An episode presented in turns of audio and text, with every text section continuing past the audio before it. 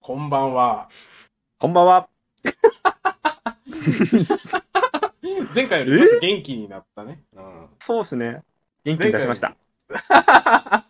前回よりちょっと、硬さはちょっと抜けているかなと思うけど。そうですね。ちょっと、6割ぐらい柔らかくなったんで。 6割ぐらい。いや、そう、でも前回俺もすごいめちゃくちゃ緊張してたから、ねちょっとカミカミでしたしね。そう、あのー俺がね、ちょっとちゃんと言わなあかんなって思ってたことが全然言えてなくて、そう、あのーまあ、それが一番大事なのが、まあ、音楽の話音楽。一応あのーそう、ラジオのね、BGM、はい BGM っていうかジングルを設定させてもらってるんですけど、はい。それの話を全くしてないっていう ね、そうですね。失礼でしたね。楽曲使わせてもらってるのに全く触れてなくて。ということで、うんうんうんまあ、そう、オープニングがね、あのーマストドンで、あのーフォロワーだった人の、あの、架空のユーザーさんっていう、はいあの、人なんですけど、のバンドの、えーブルースライダーっていう。まあいい曲ですよね。そう、なんか爽やか な、なんうんうんうかんすごい夏っぽい感じの。 なんか曲に、なっわてるんです私けど。たちとは合わないぐらい爽やかな 曲そう、なんか、すごい爽やかすぎる気もするけど、まあ、僕はあの、そう、架空のユーザーさんの楽曲すごい好きなんで、はい。なんか、あ、あれは本人が歌ってるんですかあれ。あ、そうそうそうそうそええう。だから全部一人でやってるんやと思うんやけど、多分ね。すごい。で、まあ、ちょっと使わせてくださいって言ったら、使わせてくれたんで。 Thank you! またね、まあエンディングがね、あのーまあ僕が、まあマストドンでまた、あの、知り合った、あの、思い出レーベルさんっていう、あのーはいはい。まあ音楽のね、レーベルがあるんですけど、はい。まあそこから出てるね、あの、曲を使っていいよっていうことで、あのーはい許諾をいただいておりまして、あそれでね、えー、後期一さんの、えーレニーデイカフェっていうことで、まあエンディングらしい曲をね、なんか、いいのうんうん。ないかなと思って、あうんちょっとエンディングらしいなと思ったんで、うんあのー本当にね、曲をね、聴きすぎて、うんなんか音楽がわからんようになったん、いちいちでなんかどれがエンディングにいいかなって聞きすぎてわからんようになりながら、うんまあ選んだんですけど、まあ、あのね、あのカフェ吉先輩にも、聞いてもらって、いい感じだったんで、このままエンディングはこの感じでいこうかなっていうところですね。そうですね。いや、本当にあありがとうございますっていうら感じしなんいです。けど。はい。ありがとうございます。ということでね。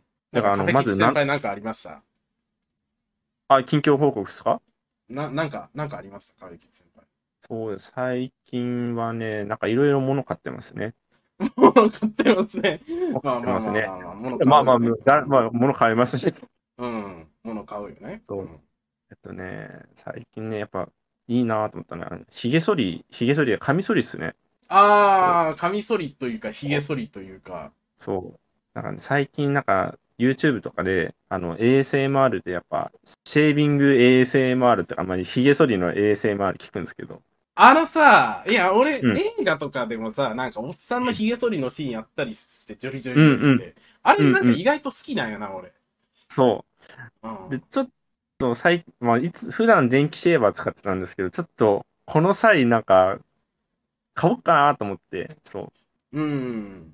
う、ネットで調べて、なんか、良さそうなブルドッグってやつがあったんですけど、ああ、はいはいはい、そはうい。あの、5枚、5枚葉かな ?4 枚葉だっけな。で、えっと、絵が、あの、バンブーって、あの、要は、竹ですね。竹、ね、で使われてて、そう写真見せてもらったけど、むちゃくちゃおしゃれやったっていう。そう、めっちゃいいなと思って。で、それ買って、うで、ん。使ったらもう最高っすね、やっぱ。丸一日、すごいっすよ。丸一日肌ツルツルっすから、本当に。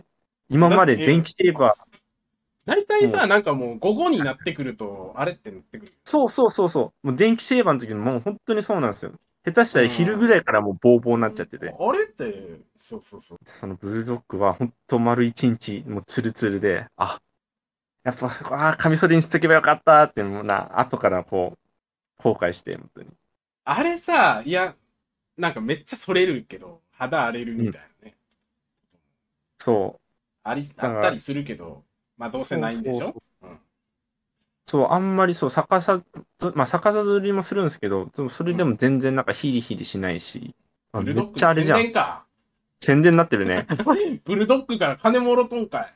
あれはもらってないです けど、もらってないですいや、でもね、そう、おっさんは髭剃り悩むからな、やっぱり。そう。あやっぱ今回カミソリに変えていいなっていうお話でしたね。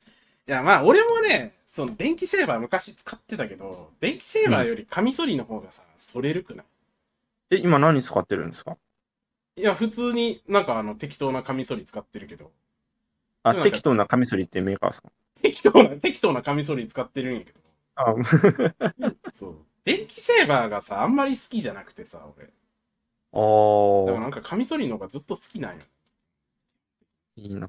え、じゃあ肌強いんですかやっぱああ、まあ、肌強いんかもね、そういう意味でり。いい言ったら。な。わからんけど。もう、わからん。おっさんやから、なんかあのー女性と違って、なんかあんまり自分の肌とかあんまり気にしてないから、肌がどうとか全然わからへん。気にしろ。うん、いや、気にした方がいいんやろうけどね。うんそうそうそう。で。一応だからなんかさ、うん多少は気にしてる顔を、ふりをしようとはしてるよ。ふ例りえをば、してるだけ。うん。例えばどんなふりしてるんですか うーん、いや、まあ一応なんか、うーん、まあ化粧水とか買ってみるか。で、実際買ってるんですか買ってる。うん。おーおー買ってる、買ってる。あの、無印のやつね。うん、あ、無じあ無印ね。無印、いいっすよね。そうそうそうそう生きってるから。無印。無印行くの、もう俺無印行ったらもう緊張しすぎはてなんかもうなんか心拍数上がってなんか、か高何それ級になるんちゃうかみたいな感じになるんやけど。頑張って買って るわ。無印。何それなんだろうな。無印童貞じゃないけど、なんかそん、童貞ではないけど、なんかそう、童貞じゃないいけど、 そう。なんかめっちゃ緊張して、 あやべえ、みたいな。なんか周り女性しかおれへんやんけ。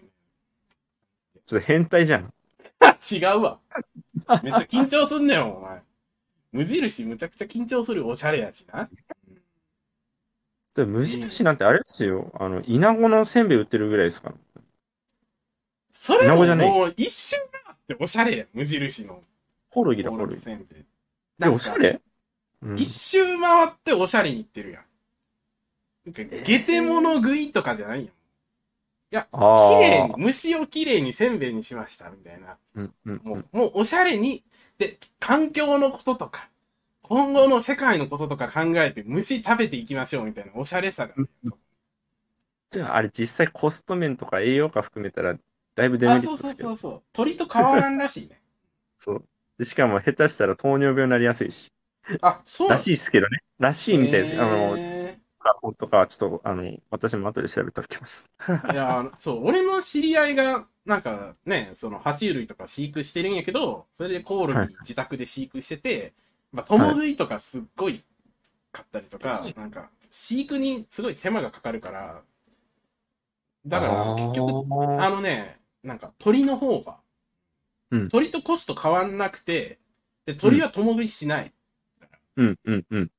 だから鳥の方がよくねっていうことらしい。デメリットだ。うんうんうんうん。うんっていうね。昆虫食べたことないけどね。美味しいですよ。食べたことあるの昆虫。あるよ。あ、すごいね。あの、なんだっけな。それこそ、友達とダーツバー行った時とかなんですけど、たまたま、いや、罰ゲームじゃなくて、もう、パッて見た瞬間に、もうダーツより先に、あの、昆虫食ガチャってのがあって、さ先にそっち見、あ、もう、あ、昆虫食じゃんって、さーって言って、もうコイン入れて、ガチャガチャガチャガチャって、あ、イナゴの、なんだこれ、えっと、トムヤンクン味だと思って。あ、うまそラッキうー。トムヤムクン味 は。美味しかった。なんか、風味的には本当に、あなんだっけ、煮干しに、なんかトムヤンクのパウダーかけたみたいなあ、感まじあ、で。そうやんね。結局、そう煮干しとかそっちに近いよね。そうそう、乾燥さだせかたらりするとこう美味しかったですよ、あれは。うん。へえ、まあちょっと昆虫食はちょっと、あの、まだ自己紹介っていうか、挨拶して、あの、こんばんはだけで、あの、ト確かロにロンです、カフェ基地です。一生自己紹介してなかったな。 そう。 一生自己紹介してなかった。あ、じゃあ、やりましょう、今、今、今やりましょう。よし。トロードンです。あなたの耳の俗物、カフェ基地です。誰やねん 耳の俗物、耳の俗物なんかすごい気持ち悪いけどな。みなんか耳かす感がすごくて、うんまあまあ、耳かす感でいいんじゃないですか。あの、イヤホンに、あの、イヤホンにこびりついてる生々いしい気持ち悪いわ、イヤホンについてるあの耳かす。耳の中に嫌インするタイプのあの、イヤホンの耳かす。やねんすごい嫌やねん、あれを掃除してる時間。 めっちゃ嫌やねんから。あれそう。家具と臭いしね、本当に。嗅ぐなわかるけど、 嗅ぐ気持ち。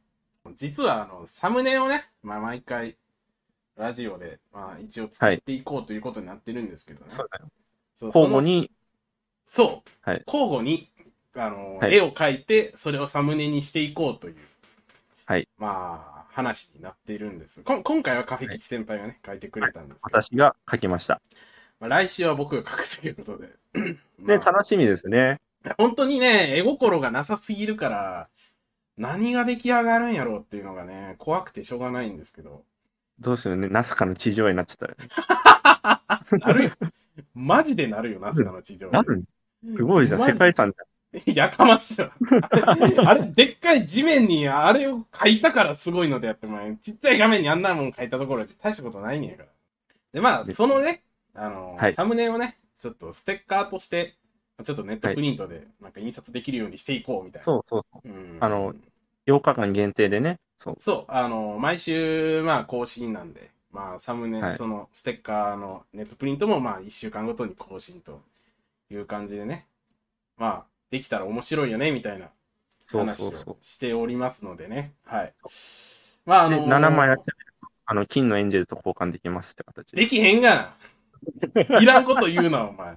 いらんこと言うたら、お 前、本当に、本当にそれ、してくれって言ってくるやつ出てくるねんかあ、ら。ごめんなさい。あ、ごめんなさ い。マジで、ほんまには。あの、多分グリコに怒られるし、いらんこと言うたら。そうだね。でもしかしたら、あの、提供でグリコさんついてくれる。来るか 来るか、グリコ。なんか、いらんことしか言ってないからな、ほんまに。い確かにな。だね、第1回でもいきなりチンポって言ってますきかならり、そう、チンポかみたいなね。とかねね、本当に内心てめえと思いましたけど、ね、あれはさ、まあ、空気をほぐすためのさ、ものやから。まあね、確かにほぐれましたけど、まあ、そういうことでね。まあ、はいちょっと第2回ということで、ちょっとずつね、まあ、ラジオの空気感に慣れていけたらなと思ってますけども。そうですね。ということで、オープニングいきますか。ういとろろうどん。カフェ吉のゾゾゾブブブブズズララジジオオ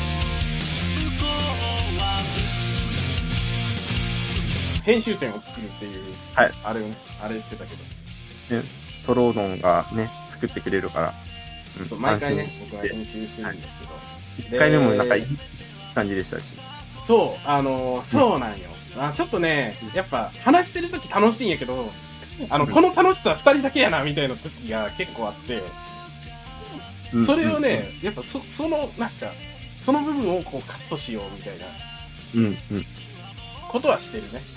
うん。やっねぱそっちの方がいいよく見せようと、そうそうねそう、そう。よく見せようと、ね、毒物らしくよく見せようそと、 う、結局ね、そう、結局、よく、自分をよく見せると、毒物ですから、結毒局物ですから、毒物なんですよ。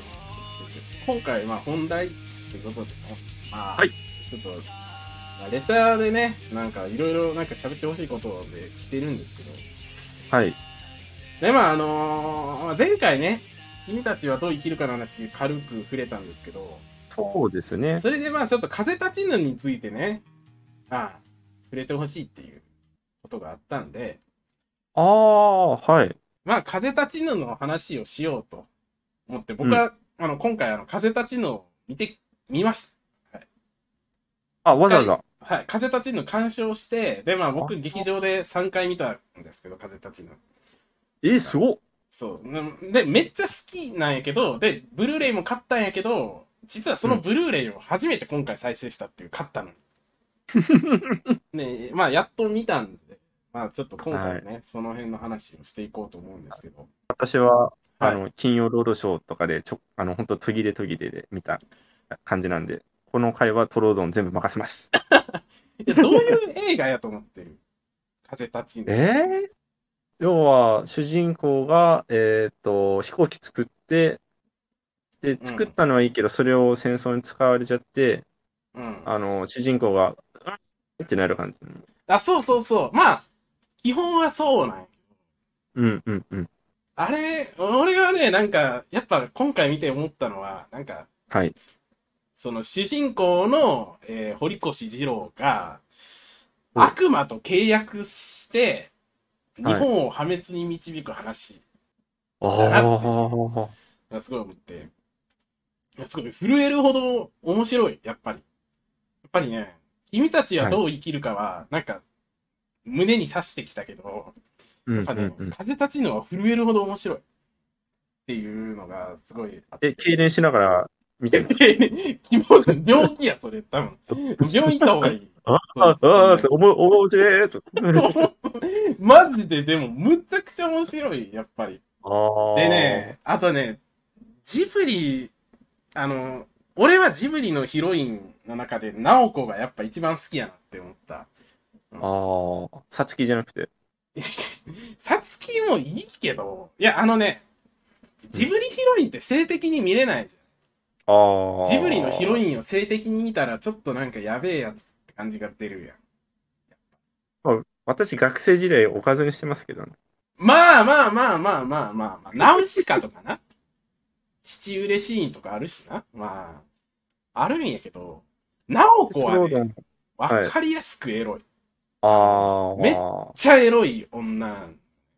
あそこが、やっぱ俺ナオコが好きで、庵野秀明が声優してたのが、こう叩かれたりとか、したけど、 俺はね、庵野秀明の声優は当たり成功やったなってすごい思ってるし、はい。なんか妹も、なんか、妹、家族でね、なんか風立ちに一回見に行ったんやけど、その時も妹も、なんかは、逆に庵野秀明のおかげで、なんか良かったみたいなこと言ってたんやけど、やっぱり、、なんかあんまり喋り慣れてない不器用な男っていう感じなるがほど、すごい、庵野秀明の声によって出たなってうん、うん。、がすごいよ。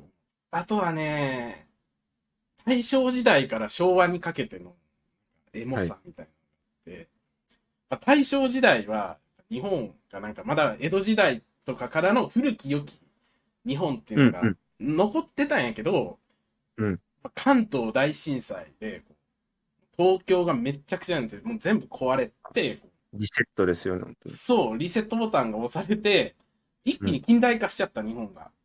うん。で、その日本が近代化していったのはいいけど、でもそれで、こう、国内もなんか軍国主義に染まっていって、なんかどんどん日本が政治に、ああの、戦争に走っていったっていうところの転換点としての、こう関東大震災の描き方、うん、うん。震災の描き方が、もうこれ2013年とか、もう、あ、もうそんなになるんですかそう東日本大震災のすぐ後とかに、ああ。こんなリアルに生々しく自信を描いた映画ってすよく公開できたなっていううん。のが本当にすごい。あー、そういうね、こう、なんか時代が変わっていく中で、うんやっぱ堀越二郎は作りたいものを作ってるだけの人。私たちじゃないですか。そう。そう。うんいやまあまあね、もうちょっと理念があるんやけど、まあ美しいものを作りたいっていう理想があはっいて、はいはい堀越さんは。で、はい俺は美しいものを作ってるんだ。戦争には関わってないみたいな。まあちょっとこう自分のあ中ーのごまかしじゃないけど、うん、うん。そういうのがあって、ね、そうだよなって、あの、そういうセリフもあって、なんか、同期のやつと、俺たちは美しいものを作ってんだよな、みたいな。戦争、武器商人じゃねえな、俺たちは。みたいなことを言うシーンがあって、ああ、みたいなことを言うんやけど。でも結局、日本を破滅に導いたのは、三菱うでんそうやって飛行機作ってた人たちが、今、一旦でもあるやん。まあもちろんもっといろんな部分もあるけどね、政治的なもの。ですよね。うん。っていうのが、これがちょっと宮崎駿と重なるな、みたいな。あーやっぱ、さあ、宮崎駿もなんか言いたいこととか伝えたいメッセージみたいなのを映画にいっぱい織り交ぜて、うんうん。美しいものを作ってるけど、うんどんなに美しいものを作っても受け取り手が、それを受け取っ、ちゃんと受け取ってくれない。悪用する場合もあるしね。うんうんうん。っていうところの苦しみは、やっぱ宮崎駿としては、すごいなんか、うん堀越二郎になんか共感する部分という、すごくそこをなんか自己投影してたんじゃないかなっていうのをすごい感じさせなる。るほど。うん。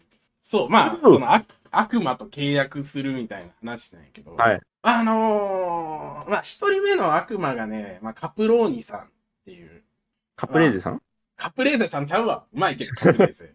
あー、美味しいけど。うん。あのー、ジローの夢の中に出てくるイタリアの飛行機の設計者。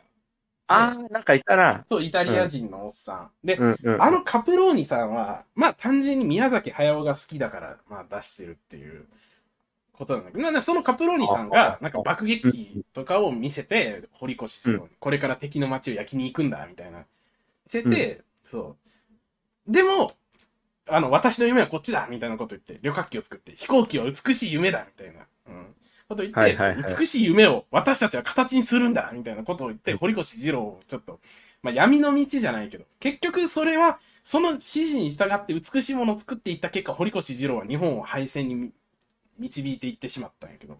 あー、なんかあれみたいですね。ダース・シディアスとダース・ベイダーみたいな。そううんだ。からね、あの、まああ、ひ一人目の悪魔やなっていう、うんカプローニが一人の悪魔で、で、その、最初に堀越二郎が、僕、近眼で飛行機に乗れないんですって。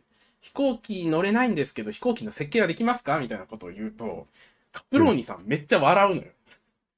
はっはみたいな。私は飛行機の操縦はできない。いや、しないはっはっはみたいなことを言って、私は設計者なのだみたいな。 飛行機の操縦ができる人が他にいるつって。うんうんうんでう、ん。高らかに笑いながら、カプローニさんって、あの、めっちゃでっかい飛行機、あの、映画の中にも出てくる、なんか、羽が9枚ある、なんか、ものすごいでっかい旅客機作って、え実際に飛ばそうとしたら、あの、一瞬で墜落して、なんか、人が死んだみたい な。あと、あイタリアで初めて、なんか旅客機の航空機事故を起こして、なんかまた人死んでるみたいな。とか、カプローニさんの作る飛行機ってろくなもんじゃない基本的に。で、なんかカプローニっていう飛行機メーカーも一瞬で潰れてんの。第、第二次大戦まで生き残ってたけど、ギリギリって感じ。っー、すごいな。ていうのが、やっぱ、まあ、一人目の悪魔やなっていうのが。はい。まあ、カプローニさん。まあ、地獄に落としたよね。堀越二郎を。もう一人目がやっぱ、ナオコ。ナオコナオコがね、ケンナオコ。ケンナオコちゃ うあかんあかん、俺の一番好きなジブリヒロインなんやぞ、ナオコ。ジローさまん、あこれ食べて、食べて、生卵とかややったりするんですかやめろ、お前。やめろ、お前。思い思い出を汚染していくぞ。 やめてくれ。そう。まあ、ナオコはね、でもナオコは、まあ、最高、あの、ジブリ地上最高にエロい女だと思うんですけど、思うんですけ別ど、にグラマラスでもないですよね。あのね、うん、性欲がすごい。あの、えーナオコからね、すっごい性欲を感じる。なんかいいね、その、なんていうのまあ、まずね、めっちゃ、俺のめっちゃ好きなシーン、ナオコの。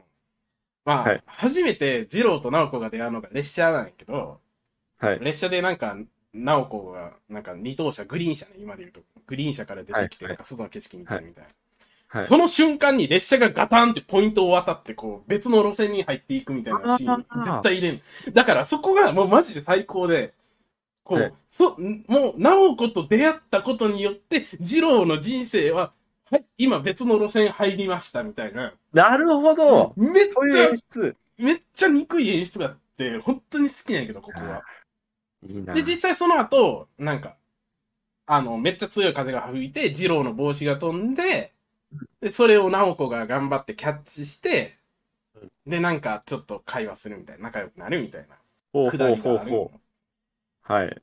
で、そっから、まあ多分、直子は、それでなんか、ちょっと二郎のことを意識し始めるんやけど、はい。二郎が見てんのは、直子のお月の、まあ、女中のお絹さんなのよ。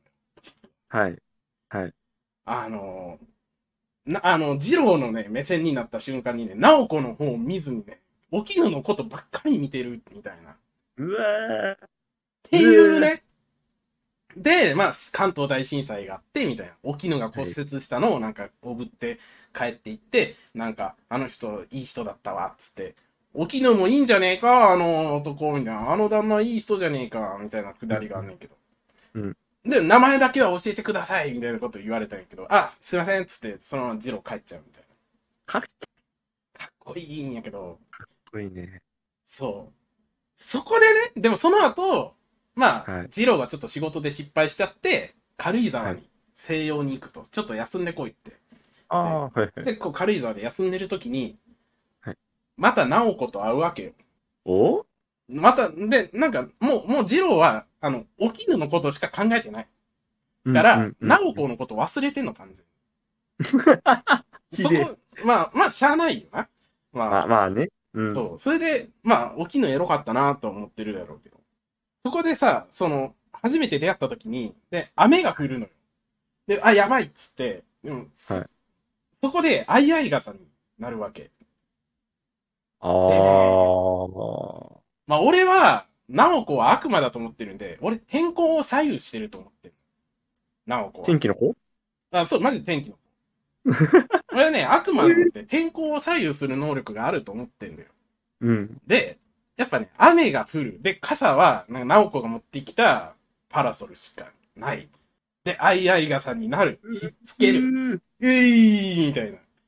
で、計その算。あいあい傘の中で話すのが、はい。お絹の話なの。直子が。お絹の話するの。あのー、二郎さんが見つかって、お絹泣いて喜んでましたよ、つって。あのー、お絹が結婚する2日前だったんです、つって。喜ばんやろ。えみたいな。えええみたいな話になって。はいはい。おーおーみたいな。で、なんか、ジローも、ジローもなんか、あってなるけど。で、なんか、今は結婚してもう、なんか、だいぶ経って、なんかもう、あの、ふつ、二人目、子供二人目産んだんです、みたいな。おみたいな。もう、ね、えーあのね、お絹、お絹が泣いて喜ぶわけないやん。はいおきはいおはい。絹の涙は、絶対に、もう結婚二日前にジローが生きてることが分かって、で、うわっっていう、あジローさんに炊けば、の、涙。あそれを、ウッキウキで直子は言うわけ。 泣いて喜んでたんです。ーえぐいって。エロいやん。エロいやん、この女。うん自分を見定めた、いい男だと思った男のために、ありとあらゆる手を尽くすって。めっちゃいいやん。棒に忠実。まさそにう。俗物。俗物。 本当にね。だから、直子は絶対、直子が登場するシーンって、絶対にすごい強い風が吹くのよ。マジで天気の子だ。そうっていうところも含め、なんか、直子は、やべえやつだと。で、うんその、結局、軽井沢で、は い二。郎は直子と出会ったことで、は仕い事の失ってた自信とかを取り戻すのよ。はいはいはい。で、次の仕事頑張ろうと思って、名古屋に戻るっていう。まあ、それも、やっぱ悪魔によって、直子という悪魔によって力をもらったってい。やばいうしな。か。も、軽井沢で婚約までしてるから、結局。 婚約して、元気になって、戻ると。で、はい。今度は、あのー、直子がね、あのー、軽井沢じゃない、えっ、と、結核になって、で、あのーああ、そこら辺いましたね。うん。そうそうそう、富士見、うん富士見高原のサナトリウムに行くって。まあ、今でも富士見高原病院っていう病院が全く同じ場所にあるんですけど、へえ。今でもずっと続いてる病院なんやけど、うんサナトリウムをね、結局脱出して、二郎に会いに行こうっていう怖こっとをするのよ。直子が。うんうんでうんうんその時のね、まあ、名古屋駅に来た時かな。名古屋駅に来た直子のうん、エロさ。せっかくで体ボロボロで、なんかすごいしんどいと思うんだけど。はい。で、なんか、二郎に会った瞬間に、なんかもう、ガッて崩れてまうねんけど、はい。 エロい崩れ方するんだよね。エロい崩れ方。うん。 あのね詳細を。詳細を。はい。これ、な、なん、なんかね、すごいエロい崩れ方すんの。いや、マジで、なんか、うーん、感じてんじゃねえのっていう。 ジロに出会ったことで、なんか、はい。感じてるんじゃ ないのみたいもう、ジローがピンクローターってことですな。か。そうジロー見て、そうそうそうそうああーああーっつって崩れちゃうみたいな。めっちゃエロい崩れ方すんの。あれ、なるほど。わざとじゃないかなと思うんやけど、めっちゃエロい。っていうのが、なおこエロすぎ問題っていうのがあって、なおこエロすぎもん。なおこエロすぎ問題があって、まあ劇中では死ぬほどキスシーンしてるけど、まあキスシーンもまあエロいんだけど、そうどっちかっていうとあの、なんかそういうところ、なんか欲望に忠実だったりっていうところがエロいなっていう。なるほど。また二郎が仕事に詰まるの。で、結果、結婚式をね、勝手になんかあの、はい仕事の上司の家で勝手に結婚式して、先輩が、はいはいはいあのー、上司が仲人になってくれて、せん結婚式勝手にやって、で、一緒に住むことになったんやけど、その時にね、まあまた、なんか二郎が新しい飛行機の仕事をやってて、全然こう、すまんみたいな。うん、煮詰まってる時うん。に、こう、二郎の手をね、直子が取るわけよ。はい。で、なんか、あの、手を貸してくださいみたいなこと言って。はい。手を握るんやけど、はいその瞬間にこう、なんか、二郎がね、はい。なんか、うまくいきそうだ、みたいな。5問目ぐらい期待が軽くなりそうだ、みたいな。 いや、やっぱ、直子不思議なパワーあるよねって。やっぱねうんうんうん。ここでね、俺は確信した。やっぱ、直子は、なんうかん、尋常ならざる何何かの力があって、直子に。はでい。結果、二郎がなんか、あのー仕事うまくいって、美しい飛行機を作って、はい。結果日本は負けました、みたいな。っていうあ、あ。やっぱね、直子っていうジブリの中で一番やべえ女。エロくて悪魔。そう、エロくて悪魔で、メンヘラ、うん、なんか、あり地獄みたいな、なんか、女性ですよ欲ね。望とインスピレーションの塊を具現化したものみたいな感じですよね。そう。うん。まあ、結果ね、なんか、直子さん、直子は死んじゃうんやけど、あはのーやっぱね、直子、で、その戦争に負けたことで、まあ、堀越二郎は最後戦後にね、あのーまた夢の世界でカプローニと出会うわけ。い。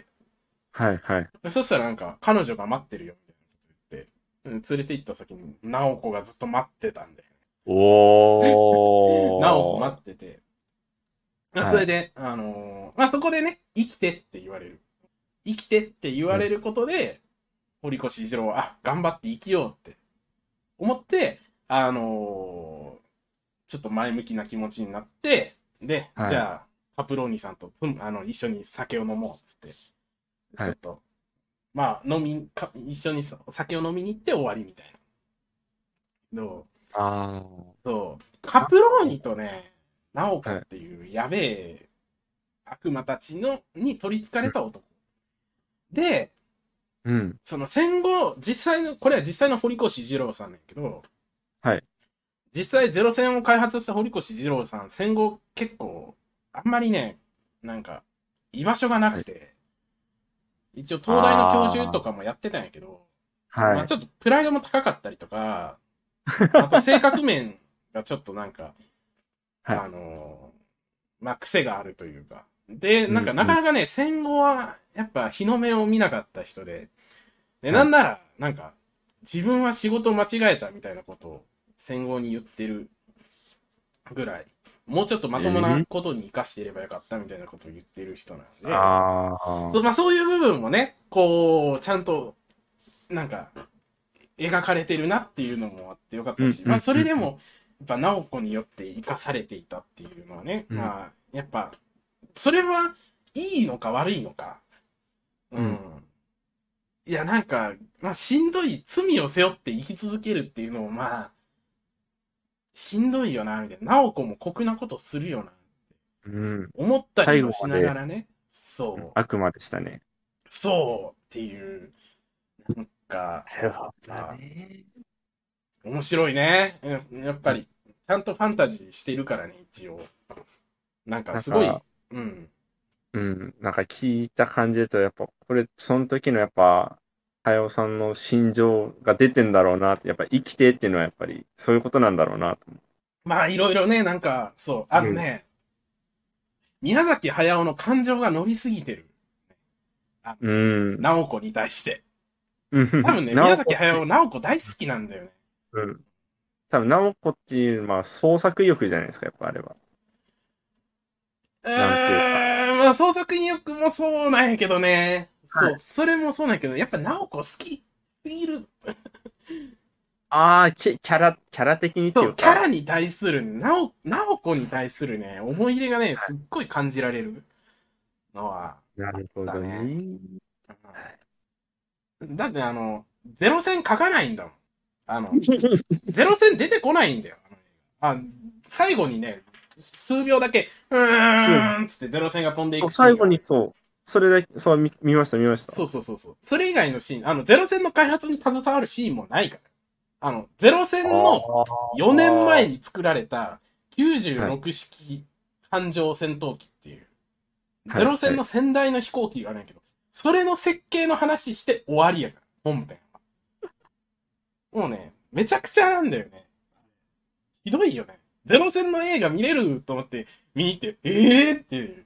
ゼロ戦、ええー、こんだけみたいな。詐欺だよ宮、うん、宮崎さんはやりす、やりかねやるよねー そうお前らゼロ戦好きだろ違うんだよみたいな。ゼロ戦じゃなくてもっと前が大事なんだよ。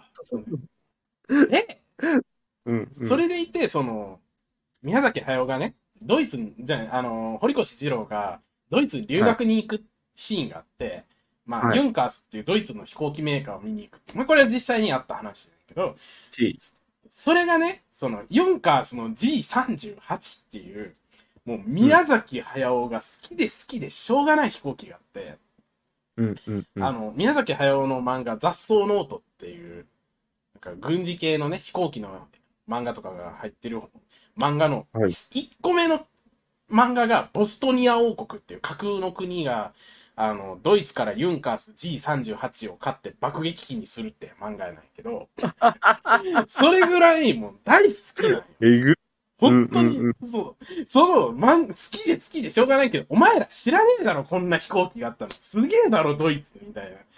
ドイツの工業力すげえよな。やっぱ日本は貧しくて貧乏でダメだみたいなの が、こうやっぱドイツすげえっていうの、もう飛行機の中を人が歩けるわけ。ユンカース G38 って。あなあ、んかすげエンえ。ジンが4つついてて、なんか、そのエンジン4つをなんかわざわざ機関士っていうね、あの、役職の人がずっとエンジンの様子見ながら飛ばしてるんやけど、ええそういうなんかものすごい、もう科学技術の結晶みたいな飛行機なんやけどお、それは出すんかいみたいなさ、ここは出して、ゼロ戦出さへんのかいみたいな。偏ってんなーやっぱりなそう。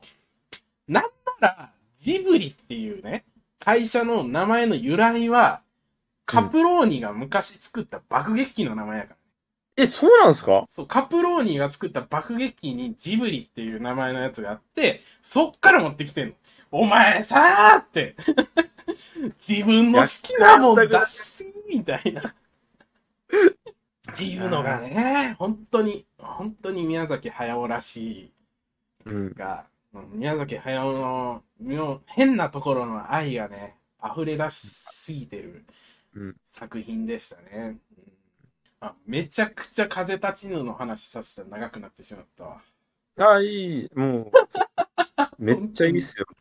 なるほどなーって。あそうそうそうあんまり私、ジブリ、そんな見ないんですけど、うん本当うに。ん。うーん、だから、好きなやつとかだと、なんだろう。世界観的に言うと、魔女の宅急便なんですけど、あ、魔女宅いいよね。うん。そう。でもこの間、あの、配信、まあ、配信って、あの、トロドンの配信とかで聞いたら、うんあれと思って、あれ、ストーリー最低じゃねえと思って、そう、世界観っていうか、あの、風景とかはめっちゃいいんですよ。こう、ああ、いいなーと思ってさ、うん。はいはい。そう、ストーリー、そう、見返したら、あー、あんたよが、く考えるとね。うん。そう、ひどいな、これ、と思って。あそこがね、やっぱ原作者も確かあれは怒ってんじゃなかったっけ改変されちゃって。確か。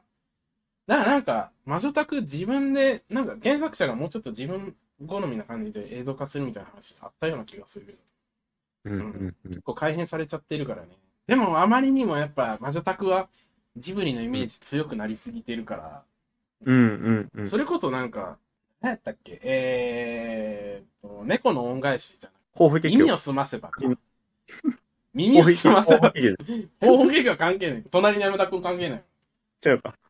あのー、耳をすませばを実写映画化してるやつとかも、すごい炎上してた。ね、確まかあ、みたいね。うんうん。そうそうそうそう。あれもなんか、耳をすませばのイメージがあまりにもジブリで染まりすぎて、うんジブリの耳をすませばと、うん原作の耳をすませばがあるから。うんうんうん。でもなんかそこは結構綺麗に、うまく改変されちゃってるから、耳を澄ませばに関しては原作者がね、逆に映像化、あの、ジブリの方がうまくやってくれたっていう話だしああ、そう。まあ、それが、やっぱ浸透しすぎて、すごい違和感ある感じになっちゃってるから、やっぱ。あれですよね。ディズニーのシンデレラとか白雪姫みたいな感じですよね。そうそうそうそうそうそう。うんああいう、やっぱあまりにも流行りすぎて、うん。なんか、そっちで、なんかそっちの印象しかなくなってしまってるっていうのがね、結構でかそうな感じがね。うんうん。するっていう。まあそんな話でしたね。はい。はーい。ということでね。まあ、そんな感じで、まあめちゃくちゃ喋って、もうなんか収録時間40分超えてるんです けど、嘘実は、 実は収録時間40分超えて素るんで晴らす。しい。素晴らしい。すごいね。そう。えっ、ー、と、まあちょっとね、じゃあレターをちょっと読んでいこうかなっていう出た何を読むんだいはい。えー、まあ、1個目のレターということでね。はい。ペンネーム、新庄はビッグボス、立浪はキックボス、やかましいわ。初回のラジオ見させていただきました。ぐだぐだすぎて、はい梅雨前線も、梅雨前線も撤退しますわ。ってなんちゅうこと言うてくれてんねん。まあね。あのアンチか 初回のラジオがね、ぐだぐだなのはね、まあちょっと、あの、お許しいただきたいっていうね。まいあやなんなら今もグラブラですからね、本当そうに。そうそうそうそうそうそうまああのー慣れてないんでね、まあ、頑張っていきたいと思うんですけどあちきの友人である立浪さんからトロードンは米を食べ過ぎなので米騒動を起こして食べれないようにするべきではとの意見をいただきましたそのことについてお話がお聞きしたいです どう思います、壁吉先輩一応壁吉先輩体鍛えたりしてたんでその辺あのああ、そうっすね。糖質に関してのご意見いやね、糖質はね、糖質より脂質を抑えろよって感じです よね。うん。あやっぱりうんあのね、炭水化物はあれ、減らしうん、まあ、減らある程度は、まあ、過剰に取っちゃいけないですけど、やっぱ、必要な、うんもうエネルギー源なんで、はいはいはいやっはぱいり糖質を抑えると、やっぱり、え、あの、やっぱ、あの、低血糖になって眠くなったりとか、今、ちょっとう、ーん体がクラクラしちゃうんで、やっぱ炭水化物は取ってください。頭回らん感じするしね。そうそうそう。ということだかでらその代わり、そう、脂質をちょっと抑えて、まあ、まあ、運動やら何やらしてくださいって感じな んですけど。 あ、そうやな。マジです。マジです。マ ジです。あとはね、うんあ、みんなの雑飯を知りたいです。教えてみんなの雑飯コーナー。みんなの雑飯コーナみんなのとりあえず腹を満たしておこうという飯を知りたいです。ー。はい。ちなみにそうか私は塩おにぎりが究極で、余裕があればツナマヨ丼になります。おー、いいっすね。あー、ということで、みんなの雑飯のコーナダメっすよ、その、その、ー。なんか、つぶやく感じね。みみんなの何が雑飯コーナーみんなの雑飯、いや、みんなの雑飯のコーナーこれ、これ、あの、採用って決まったわけじゃないからね。 あ、そっかそっか。採用って決まったわけじゃないからね。そっか、まだか。じゃあ、ちなみにプレで、プレで、今。うん。ちなみに、まあ、雑飯のコーナー、まあ、俺の雑飯はね、なんか最近はペペロンチーノ。あ、ペロペロチンチン。やかましいわ。 気持ち悪いね、お前。チンチンで腹満たせるか、お前。あ、まあな。まあな。 タンパク質取れるけどな。取れるけど。で、ちなみあにペペロンチーノが。そう。どんな感じで作るんですかあ、まあね、えっと、うん俺の作り方はね、うん。マジで、すいません、リュウジのバズレシピっていう YouTube チャンネルがあるんで、そこでペペロンチーノの作り方調べてくださいって感じ。まあね、その、まあ簡単に言うと、はい。あの、パスタの乳化させるのって、なんか、はい液体の中にその小麦のグルテンがこう溶け込んで、こう、それによってこう油と水が一体化してこうトロトロになってこう麺に絡むみたいな。だから、その家だとパスタをそんないっぱい一度に茹でたりしないので、水にあんまグルテンが溶け出さない。濃度が低いから、まあ、乳化しにくいっていう問題があって、はいはいはい。で、それを、まあ、解決するために、こう、すっごい少ない水の量で茹でちゃう。で、もうそのまんま、こう、茹でながら水分飛ばしていって、最終的にもうなんか、あの、出来上がる、麺が茹で上がる頃にはもうすべて一体化して出来上がってるみたいな。あーっていう。すごいなんかね、まあ、リュウジさんは、あの、味の素をバンバン使う人で、なんか味の素反対派からなんか殺害予告受けたりとかするぐらい、ちょっと味の素アンチ勢からはすごい嫌われてる料理研究家の人なんやけど、俺はなるほリどねュウジさんのレシピがすごい合理的だなと思うので、好きですね。ってことは、うちにも味の素反対派が来るんですかね、過激派 が。ええやん、別に旨味が足されるんやったらって思うけどね。